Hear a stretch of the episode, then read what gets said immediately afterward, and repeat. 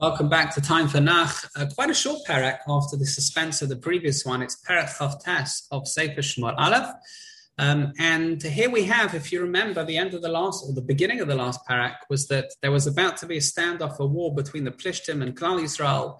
Uh, and Achish had asked David to become his personal bodyguard, to be his right hand man in the war. David was clearly not wanting to do that. What's he going to fight against his own brothers, Klal Yisrael? Uh, and therefore, thank God something intervenes. I guess that's the hashgacha of one person's decision versus the other person's destiny and how they go together. The Plishti officers go and tell Achish that David is not supposed to com- accompany them. He shouldn't be with them in the war. You know, after all, his past history, and it will make the Plishti soldiers uncomfortable. So Achish turns to David and he says, Look, even though I trust you, but others doubted his loyalty, you know, and, and therefore we can't have you. David pretended to be offended, but he reluctantly returns to Ziklag. Of course, this is what he wanted the whole time.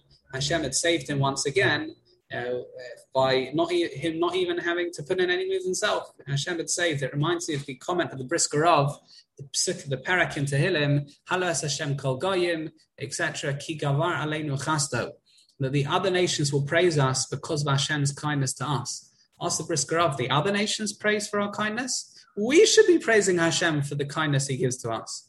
He says, no, sometimes the other nations are better placed because they've conspired against us, they've tried to damage us, and Hashem has saved them.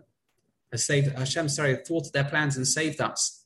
Sometimes we're not even aware of that. We didn't even know the plans. The Chasam Sofer says we didn't even know about Bilam at the time. How are we supposed to know? Some fellow on a rock on a mountain cursing us? We didn't even know. Halas Hashem Golgoyim, they know. The other nations know because they tried to harm us. They can see what how Hashem saved us. They sometimes have the fuller picture.